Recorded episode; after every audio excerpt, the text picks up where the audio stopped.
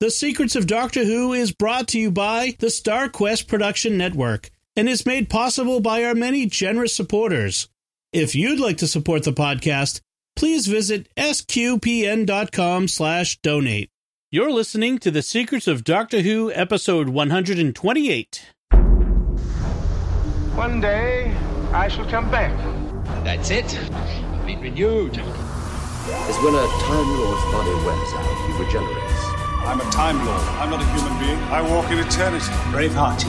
Change, my dear, and it seems on a moment too soon. Unlimited rice pudding. Position with us. Wearing a red fin. Fantastic. Hell, Scottish. I can complain about things. Should be fine. Hi, I'm Dom Bettinelli, and you're listening to The Secrets of Doctor Who, where we discuss everything about the hit BBC series Doctor Who.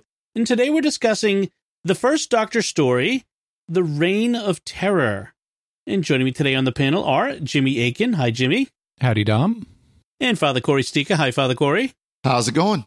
Very well. And folks, I want to a little advance notice. We're going to have some uh, listener feedback at the end, and I'm going to rely on the panel to remind me in case I forget Mm. again to do the feedback. uh, but we have some very nice feedback from from you listeners, and I wanted to make sure I, I let you know that we're going to have that. Uh, and also, I want to remind you that if if you're listening to this just like on online, like on our website, there is a better way to do it, and that is to subscribe to it. So download a podcast app to your phone or to your iPad or even on your computer. You can get podcast apps, and then subscribe to the show in iTunes, Google Play, Stitcher, TuneIn. Some of the, some podcast apps let you subscribe directly from within those, uh, or you can even subscribe on YouTube, where you should hit the bell to make sure you get notifications. That way, you'll always get the newest episodes, and it helps us. It gives us an idea of how many people are listening. Is is this the sort of thing that people want to hear? I mean, if nobody's listening, we, if we can't tell if anybody's listening, you know, why are we doing it? I mean, we'd probably still talk about Doctor Who because we enjoy it, but exactly. you know what I mean. We want to we want to know that you're out there, and that that's one way of doing that, and it supports us. It helps us. It it really does. So I just want to encourage you. So this is the Reign of Terror. It is we're still in the first season of Doctor Who with the first Doctor. It's the end And- of end of the first season. Yes, it's the very last serial. It's six episodes, and it aired in uh, August and September of 1964. And the companions are still Ian, Barbara, and Susan. Mhm. And uh, one of the things that we should point out is first the genre of this. We're still in the time period where Doctor Who was giving us pure historicals. This Correct. is a historical story from the French Revolution, July of 1794, and there are no aliens. There's Mm. no science fiction, no Well, magic. There, there are aliens, the Doctor and Susan. Susan. right, apart Yeah, from the the, only- Doctor yeah. and Susan. The only science fictiony aspect of this is the fact that these people can travel back in time to the French Revolution or the Reign That's of right. Terror. So That's right. I- it, it's not like modern Who were well, let's have a you know historically based event, and all of a sudden the Daleks show up. Right, right. Or clockwork uh, robots or uh, a portal to another dimension. And th- Yep. that's what New Who does, has been doing. And, and I've said it before when we talked about the second Doctor story where, where they went to the Battle of Culloden, the Highlanders, uh, it was called. Uh, I think my favorite classic Who episodes from this era are the historicals. Mhm. And I'm trying to think of why that is. And I think part of it is because the science fiction of that era is so dated Right. Hmm. you, you know, like the, the science fiction from the 60s is kind of dated you know that, that we see in the show but this this is history it's not dated at all it's just it's just still a good story that doesn't take you out of it by having you know science fiction that's been disproven Well, shall we say that's that's, that's kind of interesting too because in this last season of New Who, the Jodie Whittaker season, there was at least one episode that was pretty close to a classic historical. Although still they brought in the science fiction. I'm thinking the one with the partition of uh, Pakistan. the partition of it Mhm. the, yeah the partition of india went yeah it, it, but even then like you said it still had aliens Yeah. But that was Yeah. about as close as they've come to a classic historical uh story Yeah, and that the, they have the- anytime in New Who. and the Rosa Parks episode. But Rosa then they Parks. in that one they had the future racist alien time traveler or future Yeah. racist time traveler guy. So be, be- yeah be interesting to see if maybe the, that's actually a movement to try to get back to something more like a historical. I don't know. I would love it. It, it would be nice. The most, the latest of the pure historicals they did was in the Fifth Doctor, Peter Davison's time. It was called, it was a two parter called Black Orchid, Mhm. and um, and that was really the last of the true historicals. But I'd love them to get back to it too, as long as Mm. they don't just use it as a vehicle for preaching. Right.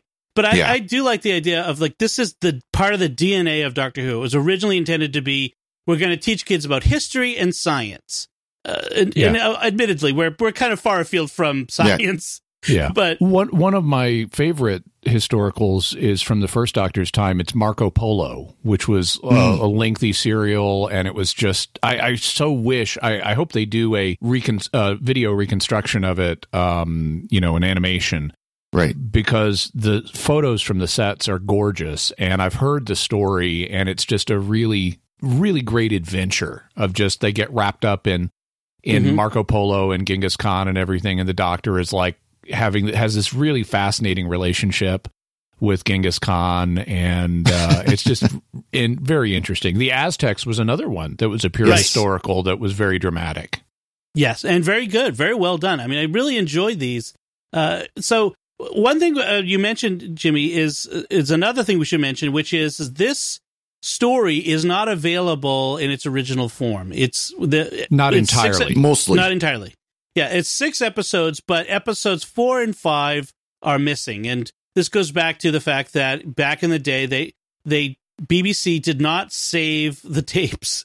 They did not save the well, they weren't even tapes, where they were reel to reels, uh, ba- basically a film. They didn't save the films of Doctor Who episodes, many of them in the first and second Doctor's time, and and there was a period of time when when many fewer of them were available, and Mhm. some of those have been recovered from around the world. We there's a really great video that Jimmy uh, pointed us to, which is like an hour and a half long, I think it was, talking about all of the missing Doctor Who out there, where it might be, where it could be, Mhm. where we might see it in the future. I, I, I I'm going to spring this on you guys now, but uh, maybe we should do an episode where we talk about that video, just the Hmm. missing Doctor Who. I think that'd be an interesting little deviation from our usual uh, discussion. We Yeah, could absolutely. also, since we've mentioned that video, we should put a link to it in the show notes so people can watch it for and they, themselves. and they he, I, if it's the video that you're talking about or that I'm thinking of, um, he actually did it kind of as a serial format and then con- Right. connected them in. Yeah, the, Yes. the, I've watched about half of his his serials, and it's very well done because it shows where did these videos go. Because what happened was they aired it into BBC on the BBC, and then they sold it to or leased it to like Australia and India, Singa- and Singapore, Singapore, Nigeria. United States. You know, Yeah. all, All English speaking countries. Yeah. you know and then when it was done it was supposed to come back to the bbc and be destroyed well sometimes it never did get back sometimes people took it to their private collection things like that and that's where they're finding mm. them now where they'll find it this vault in a you know australian tv studio somewhere oh there's you know three episodes of doctor who sitting here Right. Well, in fact, with this one, they the episodes four and five they have all the rest from Cyprus, but the Mm-hmm. the reels with four and five on it were destroyed when the building they were being saved in was hit by an explosive during the the Cyprus Mm. civil war between Greece and Turkey. I mean, it just the it, there's history all over the Doctor Who. Yeah. You know, just the, as, as long as the span of it is. But the nice thing is they've reconstructed those with professional animation. yes Yes, so, well- so if you buy the DVD of the Reign of Terror, you get to watch the whole story. It's just a couple of the episodes are animated, but they use the original soundtrack. Yep. Now, as far as I could tell, the animation was not available streaming online. So I listened to this via Ah. an Audible soundtrack with linking narration by Carole Ann Ford, who plays Susan Right. in the episode. And there's a nice little bit at the end, an interview with Carole Ann Ford, which might be on the DVD, I bet. I, I don't know, Mhm. where she talks about this episode and, and being on the on the show, uh, which was a, little bit of fun. But uh, I'll put a link to the Audible and Yeah. to the DVD in the show notes. We we should mention that. f- So the, we have even. The, so the good news is they've recovered about half of the missing episodes, or at least half Yep. of the missing episodes. For the ones they haven't recovered, we have audio for all of them because fans Yes. use their reel to reel recorders off the air. Mhm. Um, so we have audio for everything, and then there are various reconstructions, either based on on photographs that were taken off the television, what are called telesnaps, or Um, you have audio versions with linking narration, like by the original actors, like Carole Ann Ford in this case. And in some cases, they've done prof- the BBC has commissioned professional animations uh, Right. to, for reconstruction, and that's what you get if you buy the DVD of this. So I saw it on the Right. DVD, and so I got to see the additional animated Right. stuff. I, I do wish I'd seen it that way because I, I saw a few there are a few clips from the show available uh, online, so I was able to see the Doctor's grandiose costume that he wears at one point and Yeah. some of the different actors. so it was nice to be able to see some of that, but I wish I'd, I'd had that access to that to see more of it. But I'm I'm glad we have a variety of experiences, uh, experience you know that Mhm. with this show the episode, so we can have uh, talk about our differences. So let's let's jump into the discussion then and talk about it. So the the as it starts, this episode starts, the doctor is still mad at Ian and Barbara from the Sensorites episode. That was the one that Mhm. immediately preceded this. Uh, and and he's ready to just kick them off the TARDIS. He's taking them back to England. He lands. He says, "Okay, we're back. Get out." And Yeah. like Doesn't even Ian look. is does- like, yeah. yeah. it doesn't even look, doesn't check. Ian's like, "Hey, you sure we're actually where we are because you've said this Yeah. before." Right, and in fact, he almost stranded them in in uh, Marco in the Marco Polo episode, and so here he almost strands them, not realizing they're not in England in in the 1960s; they're in 17th century or 18th Well, he was- century he was- France. Closer in both time and space this time. Yeah. yeah, and same planet. Yeah, and S- Susan, of course, is distraught at their leaving, but they're okay with leaving. Um, bec- and Ian even points out the longer we let it go to leave, the harder it's going to be. We, you know, we never intended to travel all this time and stuff. Mhm. Uh, Right. The doctor's just very indifferent to them, wants them to kind of split. Um, in fact, uh, in hindsight, now the viewers didn't know this at the time, but Ian and Barbara are only halfway through their run, so Yeah. they're they're, they're going to be here all next season too. For so like another another forty episodes. Apparently, Ian ticked off the doctor when he said of the Sensorites, uh, the Earth spaceship crew, at least they know where they're going. And the doctor took exception to that slur on his ability to navigate the TARDIS. Which he doesn't know how to do. So Which is, it was entirely accurate. Uh, but I, I like the fact that the, Ian sort of uh, paves over, you know, he soothes the doctor's ego by saying, well, Leo, let's let's have a drink to before we leave. Ian totally manipulates the doctor so that they don't get stranded. that was yes. So they've landed in the in the countryside. Uh, there's no they they notice that there's no lights. There's no electric light, and uh, there's a farm. And they find a boy who told, tells them that they're actually in France near Paris. Now they still don't know that they're in the 18th century. Right. They, they but but they realize okay, well at least we're in the Yeah. vicinity of England. But they, they go to the farmhouse and they find a chest that has 18th century dresses in it. And so that tells Barbara, the historian, something. And then they find passes that are signed, you know, travel documents that have, that have blank names for the recipients, but are signed by Robespierre. And for people who don't know, Robespierre was a French uh, political figure. He was a member of the ironically named Committee for Public Safety and the president of the National Convention, and he's currently the first deputy of the National Convention. So he's basically in charge of France, and he's the one running the reign of terror. Mhm. Um, Yes. So this the reign tells of terror, yeah, was a, a just to kind of to point out as well was following the revolution when they guillotined the nobles. They kept going because you know once you Yep. have once you've started seeing enemies everywhere, then you start to find enemies everywhere, which comes up in this episode. yeah. and so pe- people are being turned out at the drop of a hat. Uh, Mm-hmm. They're being accused of being royalists and. And you know, get you know, let's get rid of my enemy by accusing them of something, and and so this is literally a, a time of terror for Yeah. people. And just think about the name. I mean, we use the phrase reign of terror without really thinking about it. It's kind of become shop worn. But uh, think about what it meant when it was coined. A reign is what a king has, king's Right. reign. But this isn't the reign of a king. Terror itself is reigning in this period Yeah. of history. Terror is in control. It's a very, Yes. very brutal period of history, both both for Catholics and for those who were just happened to be crossed the wrong person at the wrong time. Yeah. Yes, You know, Oh, priests, the, religious were were killed. If you've heard, what is the uh, the, the Vendée Well, I was thinking like the the Carmelites, the the story of the Carmelites that were was it the the Martyrs of Compiègne, the Yeah. Compiègne. Yeah, and in fact, the Vendée was a was a, a genocide against uh, Catholics of a particular region. I mean, it, Mhm. it, it was a horrible, horrible time, and people were being killed. And as we see in this story, people are being carted off to the Madame Guillotine every day. Uh, they, they, we had found the most efficient means of mass murderer at the time was the guillotine. Mass And, uh, execution.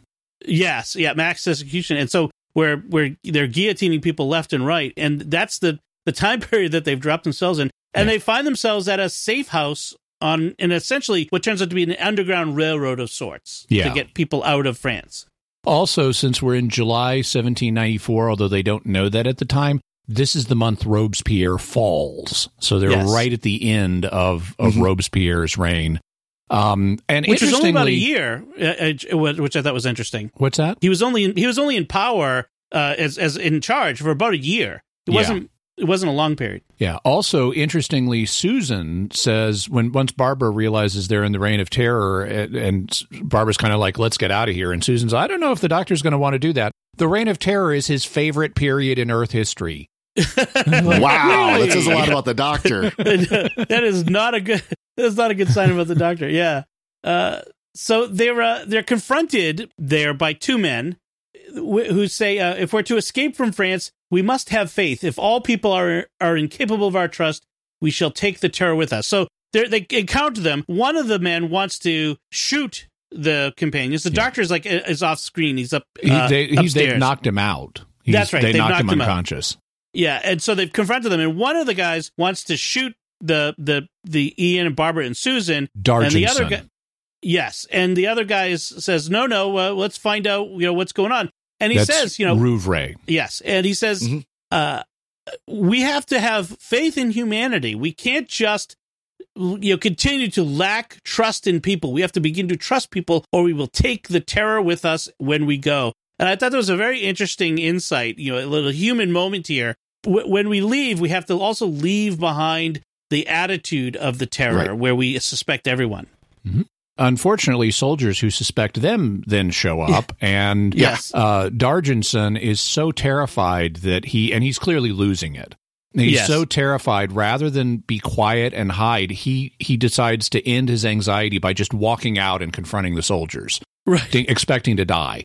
Yeah. And Rouvray follows him out and tries to talk their way out of it um, by, uh, I guess, appealing to the sympathies of the ordinary soldiers. But nope, they get shot. he acts like he's someone who had authority. He used to have authority, and he and, he, they they begin to follow his orders at first, but then he insults them by calling them peasants. Yeah. So they kill him in D'Argenson. Yeah. And and then they take the captive's companion and they're about to shoot them too. So Ian, Barbara, and Susan are all captive. The doctor's unconscious, you know, Right. upstairs. But uh, they take the the companions captive. They're about to shoot them, but then they decide, no, if we kill him here, we won't get credit for capturing them. So we better take them back to Paris so the magistrate can see them and sentence them to the guillotine. Right. But then the soldiers burn the house with the doctor locked in a room. Yeah, Uh, and we are left, oh, what's going to happen to the doctor? Well, that boy comes back. He lets the doctor out. And so the doctor has to make his way to uh, Paris. Paris, to, to get them out. Now, meanwhile, in Paris, the companions are put on trial in one of those kangaroo courts where their guilt has already been predetermined. Apparently, it's a Cardassian court. Exactly. their guilt is predetermined and they're just being sentenced to the guillotine. Uh, the charge is being in the company of traitors because they were found with the royalists. Yes. Uh, they're sent to the prison, the conciergerie, which sounds like a nice a concierge. Isn't that a, like Yeah. the guy who helps you at the hotel? The the Well, concierge in French, the conciergerie is the place where the concierge stays. no. So it's Yeah. like he's there to help you. Well, they, they've got room service after all. The, their slop is delivered right to their cells. That's right. So the uh, jailer makes a lecherous offer to Barbara in exchange for letting her go, but she, gives him slaps him. She gives him a good one upside the head, which is good for Barbara. And Ian is uh, separated from Barbara and Susan, of course, and put in another cell where he's with a mortally wounded man named Webster, Who's a this is Brit? im- important uh, point in the in the plot, who tells him that after the terror, that France will turn its attention to England. He knows this. Uh, you know, this is this sort of like everyone knows that once things settle down here, the people who are left in charge will then look outward and start to menace their neighbors. And he wants to f- in, him to in like find the Napoleonic Wars, only that he doesn't know about Mhm. Napoleon yet. Yes. Exactly. uh, foreshadowing. And so he, he tells Ian, I, you know, he knows he's about to die. So he tells Ian, I want you to find a man whose information will be important to saving England named James Sterling. And that he'll be found at, with someone named Jules Renan at the Le Chien Gris, the, the, the The- gray dog. The, the sign of Le Chien Gris, which literally Yeah. means the gray hound. But Yeah. it it's and I was fascinated by this. It's not just a greyhound. It's not what we think of as a greyhound. It's something Right. called the gray St. Louis hound, and it's now ex- it's a breed that is now extinct. But it Oh, wow. exist it existed at the time of the of this story. And then after the after the French Revolution, it got interbred with other dog breeds, and Mm. we no longer have uh, Chien Gris dogs, but they did then. Interesting. Interesting. Yeah, they're a handsome looking dog. Yeah. By the way, it, it's what they're referring to when they say at the sign of Le Chien Gris. Um, Mhm. At the time, they didn't have modern street addresses, and a lot of people couldn't read them anyway if they did. And so, what they would do is they'd post signs of something recognizable at in front of different businesses. So, like that's why you have the Green Dragon Tavern or the Red Lion Hotel or things like that. So you'd tell people, go to the sign of the Red Lion. And you'd look Yes. for a sign that looked like that, and that would be where you were going. And so the sign of Le Chien Gris is you're going to go look for a sign depicting this dog, and that's the hotel where you're going to find James Sterling and tell him you need to get back to England to tell him about these wars. Right. Uh, now, uh, the doctor, meanwhile, is making his way uh, by foot to Paris, which they, I think they said it was like a dozen kilometers from the city where they started off. Actually, they said four, but then later the doctor is seen sitting on a road sign that says five kilometers. So he's actually moved away from Paris. He's going in the wrong direction. that might be intentional. That would be funny. He still can't find his way even without the TARDIS. Exactly. So uh, we have Doctor separation, by the way. That's one of our key aspects of uh, Doctor Who plot. Mhm. Uh, and but he encounters this road gang of uh, tax dodgers who are being forced to work on the on the road under this overseer. And of course, the Doctor's smart mouth gets him in trouble. He he mouths Yep. off to the overseer, and uh, what is it? The work would go a lot faster if you'd stop yelling at them and start helping uh, fix the road with them. And then the guy says, "Well, where's, where are your papers? why don't you? Yeah, Where are your papers? Prove that you're not a tax dodger, which is, you know, nice. So the doctor ends up on the roadside gang. Uh, uh, he later on will uh, trick the the overseer uh, into letting into letting him get the the uh, the drop on him. I, I do like the, I do like the way you tricked him. I thought that was pretty clever, where he was able to smuggle he some coins some of his in. coins. Yeah, well, he, the the overseer is counting his his loot in his bag, and the doctor is uh, tries to get him to look up at it at Eclipse, which is you know not really happening. And while he's doing that, he takes some money from him. He picks his then- pocket. Yeah, Yep. and then drops it on the ground and pretends to dig it up and say, "There must be a treasure buried here." And the overseer's like, "Really? Where?" And that's when the doctor clocks him with a with a shovel. Well, he's, he, he plays off his greed because all of a sudden it's like, oh, I want all the treasure now. I'm gonna, you know, you get out of the way. I'm gonna dig up this treasure. Smack. yes.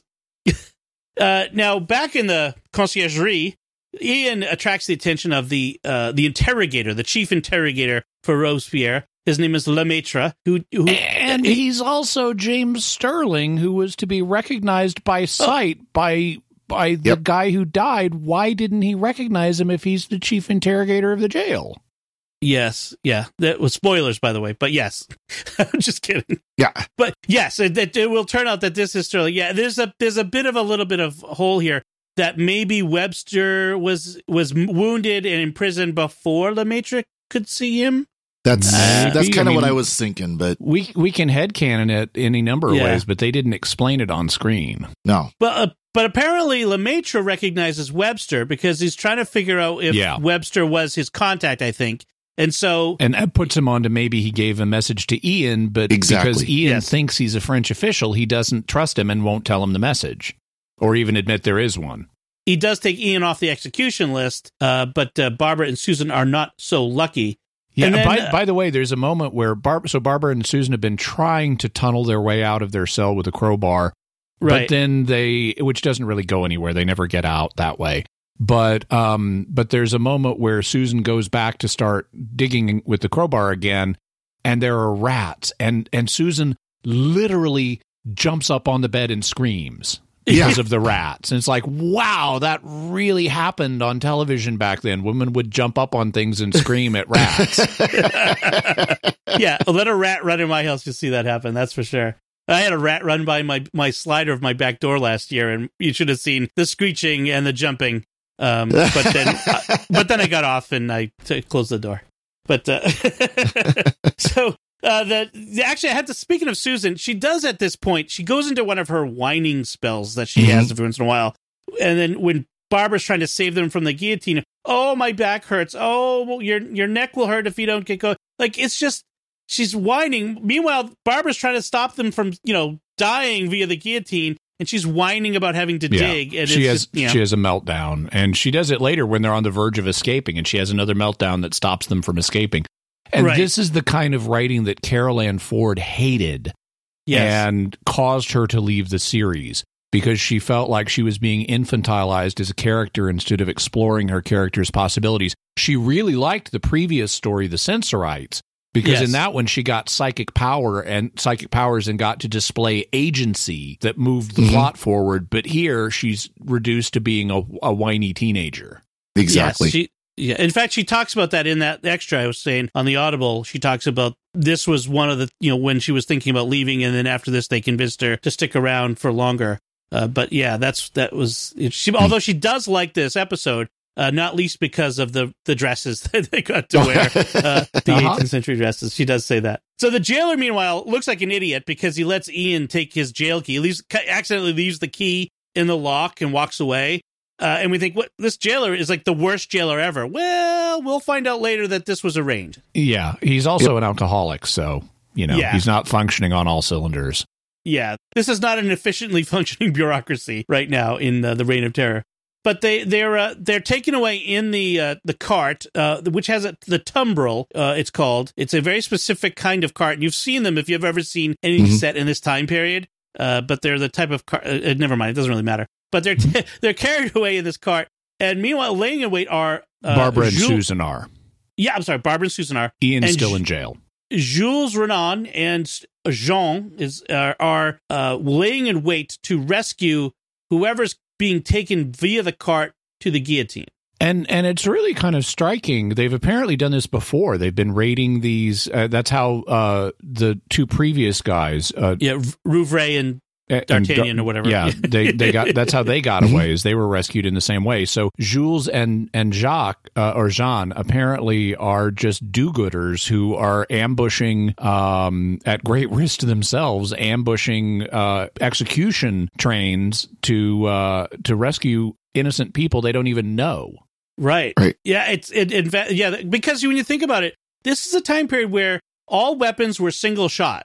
So Mhm. you know there are two guys, and you're going to have two shots against whoever. So unless you're carrying extra pe- pistols, which some people sometimes did, you're outnumbered pretty quickly, and so Mhm. it's a it's a dicey proposition here.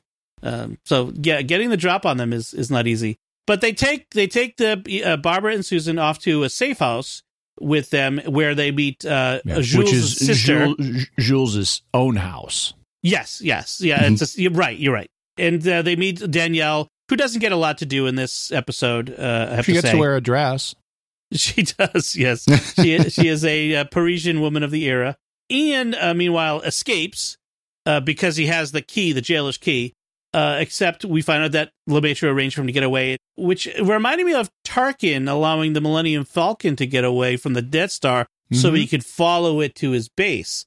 And, and that's that's why Lemaitre is doing it, so he can find out if Ian really does have a message for James Sterling. That's right. Right. So everything comes back to Star Wars, by the way. Yeah.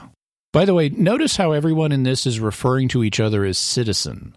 Yes. um, which is not the way we talk today. But it's uh, what that is is it's a stab at their previous culture, which was aristocratic, and so you'd have lords and ladies and kings and stuff. And this is like, okay, no, all that's gone. We're all equal now. We're all just citizens. Ex- except some of the pigs are more equal. and you will be punished if you do not recognize the equality of everyone. Right. It was a it was a forced it was a forced language change, shall we say?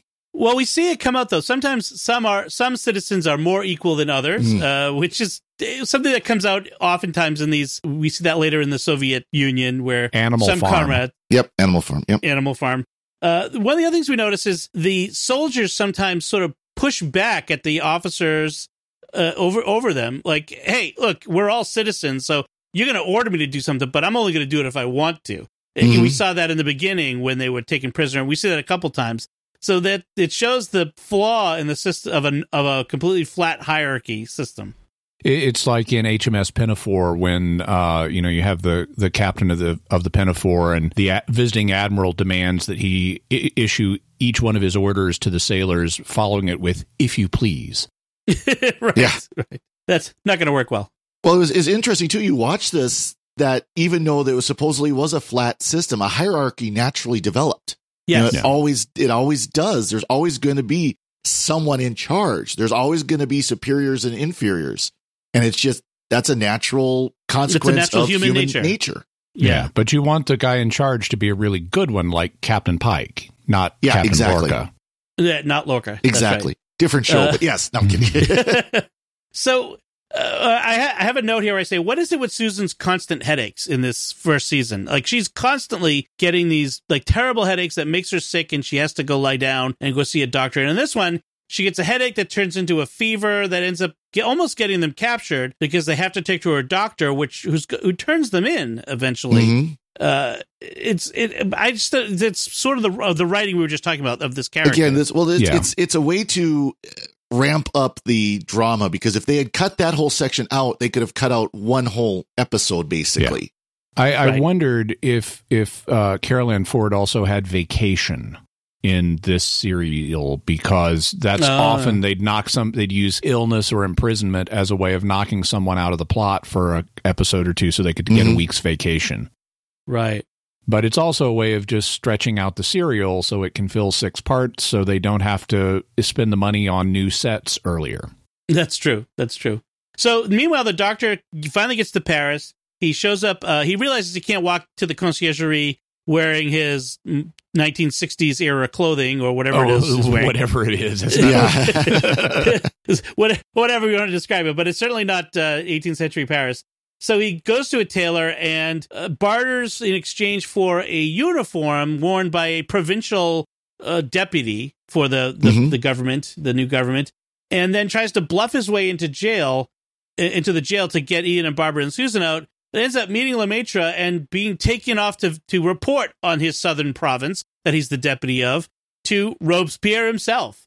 Uh, Yep. and and we meet Robespierre, the tyrant of France. It, it- one thing to note about so the doctor's new costume that he's wearing is not just it, it's a period costume and he's got this big French you know blue white and red sash that he's Mhm. wearing um and he's got a, a, a fancy hat but what's fancy about the hat is it's got these huge ridiculous ostrich plumes and it's like nobody else is wearing a hat like this so this is just the doctor being flamboyant here exactly. I, I have I used this as the episode art for this episode, so you'll see that on, uh-huh the, on our, our episode it's art pretty for this. but impressive. It is an impressive costume. yeah So uh, the so the Robespierre do, thinks that the doctor is the head of his southern province because he doesn't know what the head of the deputy from the southern province looks like. I guess, Mhm. but um, Yeah. and he he says I don't think the the South is doing enough to root out enemies, and the doctor says, well, maybe it's because we have fewer enemies there yeah to root Yeah. out, which I think is a really nice commentary. Maybe Paris could take a could take a hint from us. Exactly. And, and what's what's interesting here is the Doctor comes perilously close to trying to change history. I mean, you can argue that's Mhm. what he's doing because Yes. he tries to talk Robespierre out of the reign of terror and going easier on people. And and the and it, this is a very interesting moment dramatically because Robespierre is not played as a straightforward villain. Mhm. Lemaitre is kind of alarmed when the doctor starts giving advice to Robespierre, right. but Robespierre takes it seriously, and it's like, yes, I know. I, I'm. He, he explains. He doesn't use this term, but he explains basically, I'm in a double bind. I don't know what to do. If I start being lenient now, it's Mhm. going to cause problems. But I also know that the fact I'm doing this is also causing problems and is is stirring up new enemies. The fact that I'm executing them. But what am I supposed to do? He's like a guy that's got a wolf by both ears and Yeah. doesn't. He's afraid to let go because of what's going to happen. So That's a great image. even Robespierre is uh, is is you know torn by what's going on here. So he's not just a flat villain. No, it comes out again in this one because they later on they'll refer back to the Aztecs, which is they can't change history. So I'm not sure what the doctor's if he's just amusing himself with Robespierre here, just to have an argument that isn't going to change anything. Yeah, that, that's that's a good way to think of it. Where he's he's just kind of having fun at the because of course this is his favorite time of history, so he's got to have fun Right. with it. Apparently, I don't know. I think he's also distracting Robespierre from trying to look at him as this, you know, dig True. deeper into whether he's actually a deputy from the southern province. Uh, so who knows? But uh, but it's a it's it's, it's an interesting scene in Yeah. audible format uh, when I listen to it. So uh, and, uh, and and they weren't really consistent and they've never really been consistent about you know changing history it's Yeah. yes and no and so they had the aztecs a really big we must not try to change history maybe even can't message and here they're just going softer with it Right, right. Although they do, like I said, the, the Barbara does bring it up later that in the Aztecs they could not change history. So we'll get fixed point in time much later in Doctor Who Yeah. canon. Yeah. But for now, this is what a similar thing. So uh, meanwhile Back- back, at the ranch back at the uh, ranch, leon yeah, Leon Colbert. has shown up and he's an associate of of Jules and he instantly has eyes for Barbara and Barbara instantly has eyes for him and Susan notices it even though she's sick. Mhm. Yes, It's like it- you like him, don't you? it is an interesting bit of a uh, character moment for Barbara here, uh, because you know we we have this feeling in other episodes that maybe Ian and Barbara are could be an item, Yeah. but it doesn't really go anywhere. But there's this ability for Barbara to kind of Barbara is not the, this is not the first time Barbara has connected with somebody on one of these journeys. Uh, so it's it's interesting to see that. Whereas Ian has not. I don't think we've seen that where Ian has Not that. really. So uh, Ian, meanwhile, speaking of Ian, is uh, he's out wandering around near the Chiangri sign, and Jules hears that someone's looking for him there, and so he, Jules and Jean go out and they They kidnap him. they kidnap him, they bop him over Yeah. the head and haul him back uh, unconscious to the house. There's a lot, lot of people getting getting smacked over the head in this thing. I mean, yes, Yeah. there's a lot of a lot of concussions in this episode.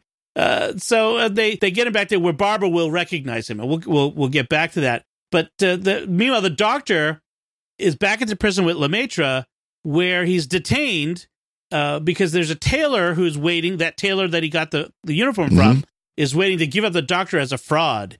Uh, he's not Yeah. really. He he just bought this from me, and I want to turn Part- him in. Part of the way he's able to do that is part of the bargain. Part what the doctor bartered with was his original set of clothes and his ring. Yeah. And so the tailor has like brought the clothes and the ring to Lemaitre as evidence that this guy is weird. This is what he gave me in exchange for the provincial uniform. And uh, and and and he also is like, by the way, can I get that back? Because you know I need to sell it. And he's like, nope, this is going to be evidence. Yeah. Yes. so the tailor is out his uh, uniform and the payment. Yeah, but Lemaitre gives him some money to compensate him for them. That's true. Uh, so the uh, it turns out so Leon is going to take Ian to where Barbara and Susan are. He says, uh, "Isn't it? Was or is that where he's taking him? I forget where he's taking him. He's taking Ian for a meeting somewhere. Right. Uh, So so the idea is that Ian is going to go meet Leon at a disused church. Right. and like debrief him and hope he he gets information about where James Sterling is because nobody even though Ian was told go find Jules Renan and he'll know about James Sterling he doesn't right. Right. so he says I don't know who this James Sterling guy is but maybe Leon does he's got lots of connections That's correct. That's right. That's right. Well, it turns out that Leon is a traitor. He's actually a counter counter revolutionary.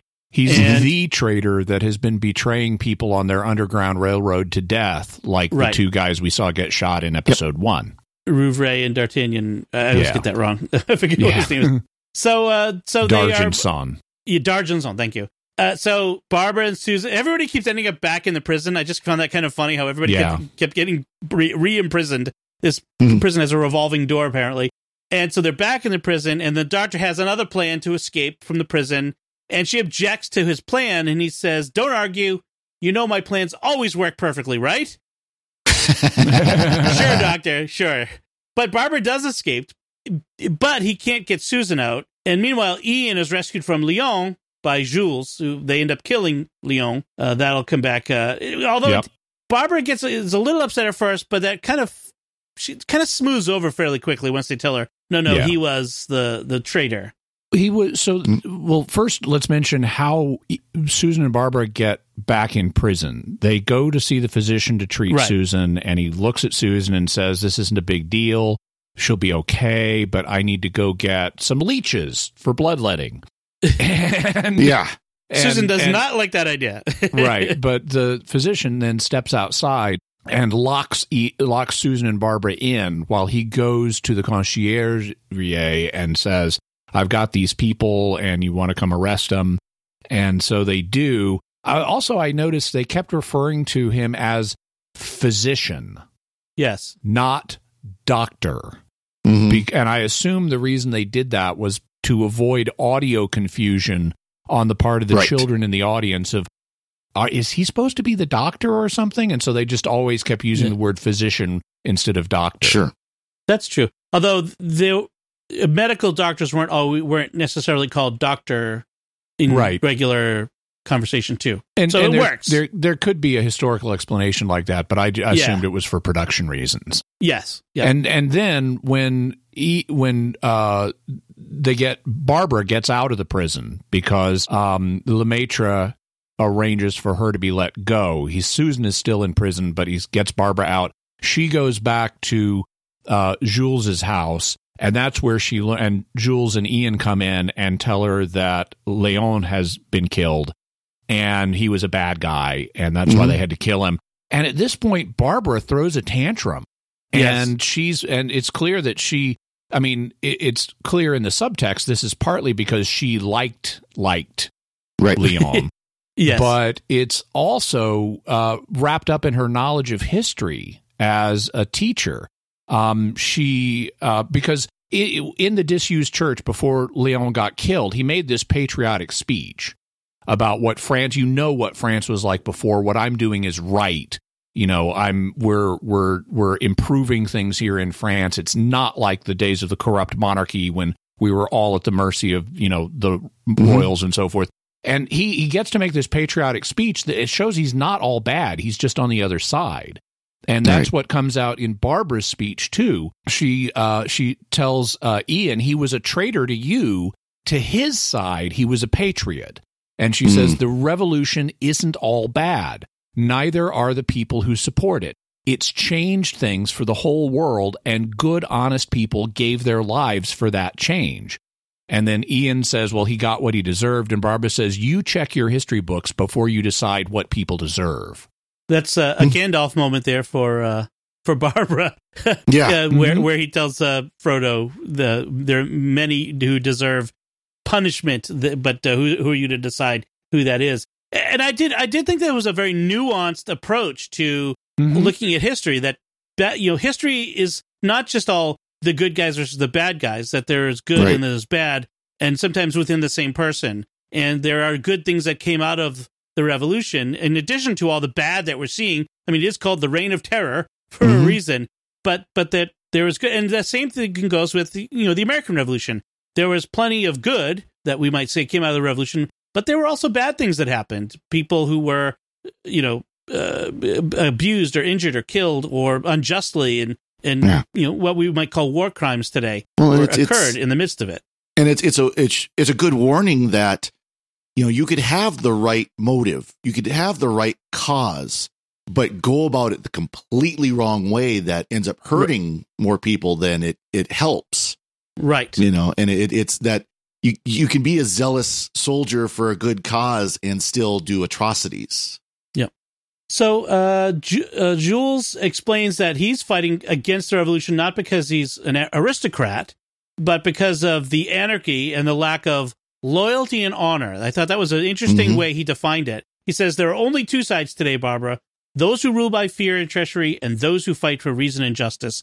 Anyone who betrays these principles is worse than the devil in hell. He says, and and then by putting it in that way, Robespierre is as bad as the corrupt monarchy.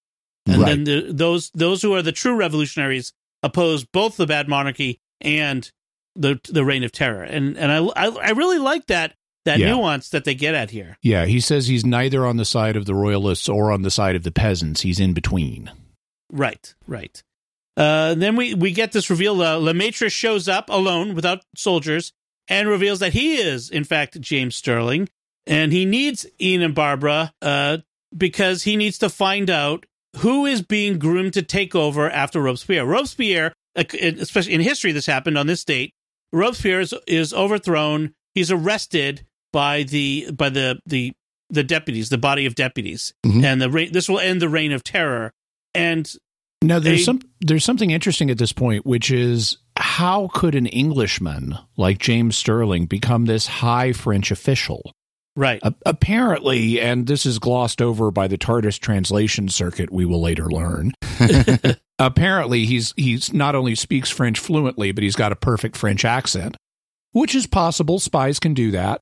Yep. Um, and he's apparently been here long enough that in the chaos that followed the French Revolution, he's been able to infiltrate to rise Right. to this position. Um, but it's it's interesting that he has this high position, and he they they actually explain it a little bit for us. They the the companions had already deduced he must have an alias. They just didn't know who he was. right. And he fills in an additional piece and says, "Well, you must have guessed in order to have this, in order to be useful to England, I'd have to have a high position." Mhm. So, uh, not really true, but you know, Sure. it, it at least fits. Yeah, it's it's interesting. I mean, when you step back and think about it from uh, from outside the story, the things that the chief interrogator did, the the moral, the immorality, the the the the, the crimes, the the bad evil things he did as chief interrogator, sending people to their death uh, for the sake of for the sake of England, you know, for his duty. That that's a serious, you know, the, not he- not such a sterling reputation on this guy. Oh, so to speak. Uh, so before he can sail for England and bring his information back, uh, he, he has to find one final piece of information: is who is this Paul Barras, uh, this the guy who is leading the group counter to Robespierre? Who is he meeting with that he's going to put up as the new leader of France? Right, Who is so- going to be the next ruler of France? so Robespierre has learned that Paul Barras is, who is another official in this uh, national convention, is leading a faction against him and wants to replace him as ruler of France. And he doesn't know who he's going to replace him with, but he's got a meeting coming up um, at a hotel called the Sinking Ship with Mhm, someone who is maybe the next ruler. Right. And so he, he can't go because he'll be recognized. He is the chief interrogator. So he convinces Jules and Ian and Barbara to go and to be spies for him at this place. And the, for somehow they, they get the, the, the waitress and the innkeeper to take the night off.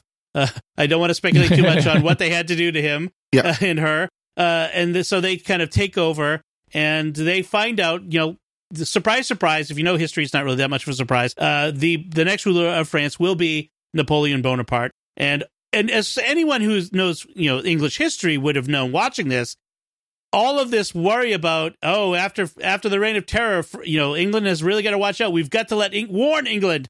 Well, Napoleon Bonaparte becomes a major pain for all of Europe after this yes. point. He almost takes over all of Europe. in fact they're kind of glossing i mean if they and you could say maybe they didn't because history needed to play out naturally but barbara as history teacher totally could have shortened the plot at this point and says oh i'll tell you exactly who the next ruler of france is going to be and Exactly. here's what he's going to do right. exactly. uh, so yes, it it turns out yes, Webster was right. Whoever followed the terror would be a problem, and so uh, and this is the point at which Barbara reiterates what they learned in the Aztecs is that they can't change history. You know, she she kind of comes right out and says that to to everyone. Uh, and then there's one, the one last thing is uh, they go back to the prison and to, I think to get Susan out. Right, Susan is the last one still in the Mhm. jail. Right, Yep. that's what uh, Lemaitre was holding over them to get them to go along with him. Was he'll he'll let Susan out, but you've got to help me with this last thing. And the doctor this time tricks the jailer into releasing all the prisoners in the conciergerie, just as Robespierre is dragged in by the soldiers. Uh, and, and in fact, uh, I like the historical accuracy. Because he's he's holding his jaw. He's been shot Yeah. in the jaw. Robespierre has. Mhm. Uh, Right. that's what happened when they arrested him. So now we know exactly when we are. This is July 27th, 1794, the day of Robespierre's fall. He gets shot in the jaw, and then he's executed the next day, July 28th, which we don't see. Right. Thankfully. Uh, Mhm. so it's so then they get they they escape back to the TARDIS, go back in, and off off they go on their on their way. So um again, I have to say I really I really like this one. I enjoyed it. Uh, there were the, everything worked well. There were no big plot holes staring out at me. There's a few things here and there, like any uh, story will have, but I really enjoyed this one. Uh, Yeah. Any any other notes you guys have on this episode? I thought it might be good to talk for just a second about the different ways we experienced it because you. Oh, yeah. So did you listen to the whole thing? You didn't see any of the video? I watched so on the BBC. I, don't, I think it's BBC site or the BBC America. I think it's BBC site.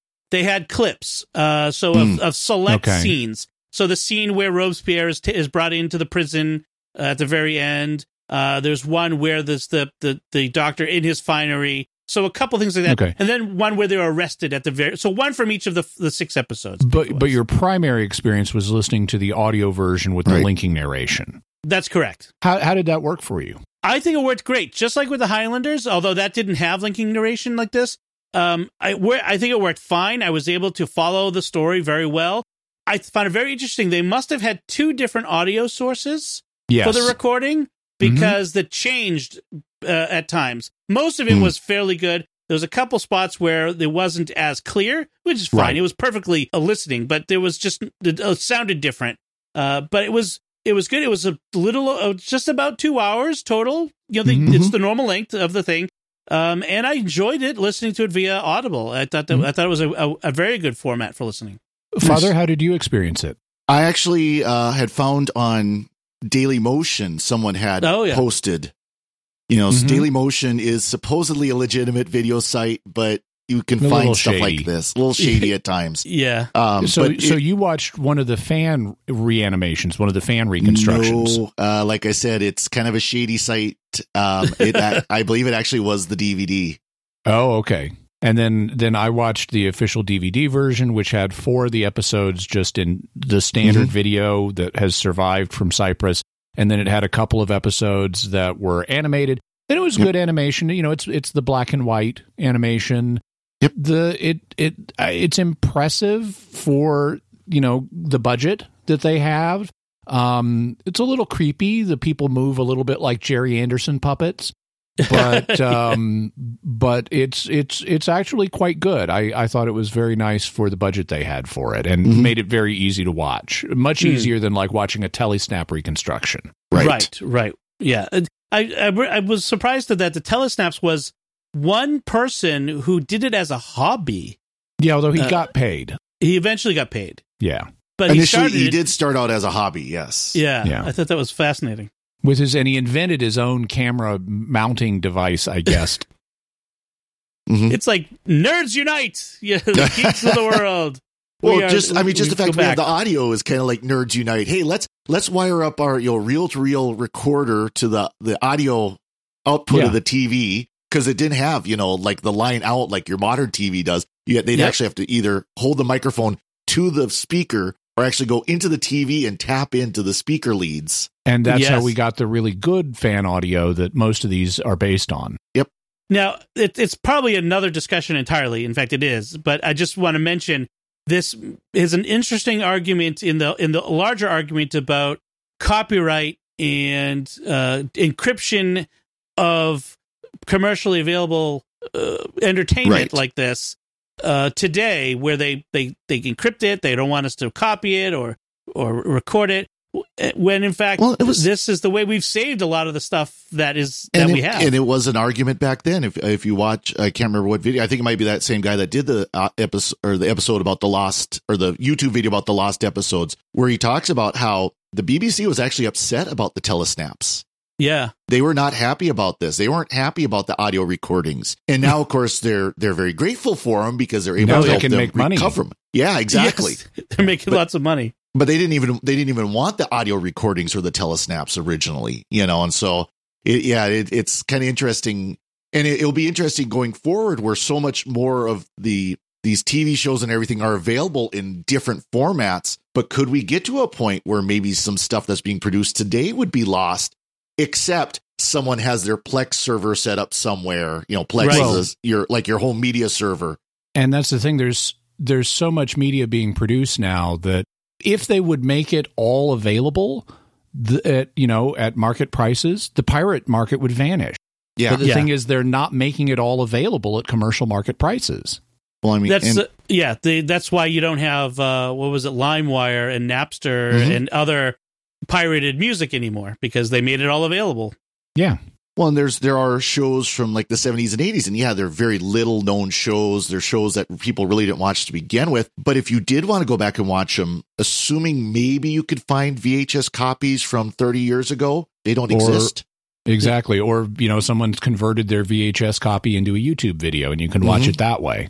Well, I got to tell you, like this is we're really going far afield. But one of the things that we that is not commercially viable, really, are the ads from when we were all kids that Mm-hmm. you can all find on YouTube now because someone recorded a show on their VHS Yes. tape, and no, they weren't trying to get the ads, but the ads are there, and now they can put them online, and we can all go. Do you remember that ad for what's you know such and such? and I can Alka Seltzer or. yeah. Or what I found like these old Washington Mutual Insurance ads of this crazy guy eating like day old uh, convenience store sushi, you know, and it was hysterical, and I wanted to Oh, show my kids. Or And- time to make the donuts. exactly. I I, don't- yeah. yeah, I remember time to make the donuts. I sometimes say that to myself when I'm getting ready to go call a dance. exactly. All right, we're we're way off topic now, so let's get back to. I do want to read that. Uh, I did remember the feedback. the yes, we got feedback, feedbacks. Dom. Let's not By, forget to read by, that. by the way, before we do the feedback, I just wanted to Yeah. mention it'll be a while before we do our next William Hartnell episode, but I'm Yes. really looking forward to the next William Hartnell episode that we're going to review because it's Planet of the Giants. It's Yes. the opener of season two. It's a, it's a, it it is a, the kind of episode that is so inventive and you would not see for decades again. There there was a lot of experimentation in the early days of Doctor Who before it kind of settled into its groove. And it this is one of the outside of the box episodes or s- serials. nice. Um, we don't see anything like it again until Peter Capaldi's Eleventh Doctor. Really, Mm. Interesting. I'll, I'll be look. Yeah, I'll look forward to that. Uh, all right. So uh, we did have some uh, feedback on. Let's see, uh, episode one twenty four, Utopia, which was we with those first of those three final episodes from season three of New Who and the tenth Doctor. And so Kelly Brown posted on. I think it was. I think this was from Facebook. She said, uh, "I always was always fascinated with the scene when Martha tells the Doctor." That Yana, Professor Yana, has a fob watch. I loved how David Tennant played it. It was as if he didn't want to believe another Time Lord could be around, but there was also an element of fear, as if he suspected it could be the Master, as if he was thinking if any other Time Lord survived, it would have to be the Master.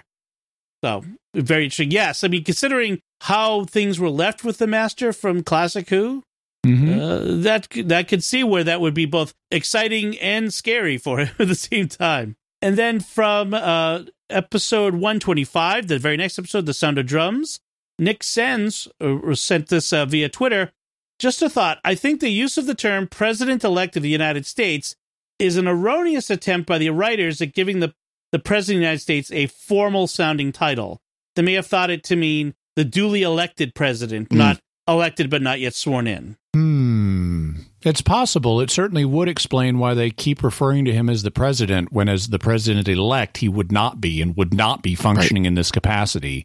Right. On the other hand, the term elect used in this sense is a British term. I mean, it is part of British English. Um, I know that because in Gilbert and Sullivan's opera, The Mikado, uh, towards uh, towards the end uh, at the at the in the finale, um, Yum Yum and uh, and Nanki Poo have gotten married, and they're talking to the Mikado, the Emperor of Japan and uh, it's been revealed that Nanki Poo is the son of the Mikado. And now that he's married Yum Yum, Yum Yum is not just his daughter in law elect, but his daughter in law elected. Hmm. Interesting. So yes, Or it- I he's guess- gone and married Yum Yum. we are in a Gilbert and Sullivan mood today, folks.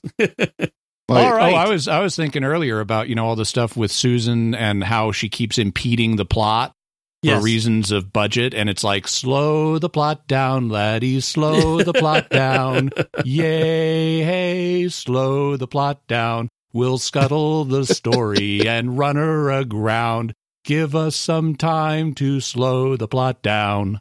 If we ever did outtakes, I would certainly uh, include that in our outtakes someday.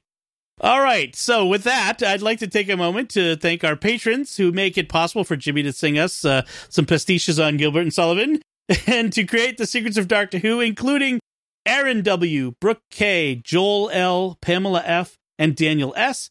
Their generous donations at sqpn.com slash give make it possible for us to continue the secrets of Doctor Who and all the shows at StarQuest. You can join them by visiting sqpn.com slash give. And that's it from us. What did you think of The Reign of Terror? Have you been able to watch or listen to it? Uh, are you interested in, in doing so? And if you have, let us know what you think and what you think about our commentary.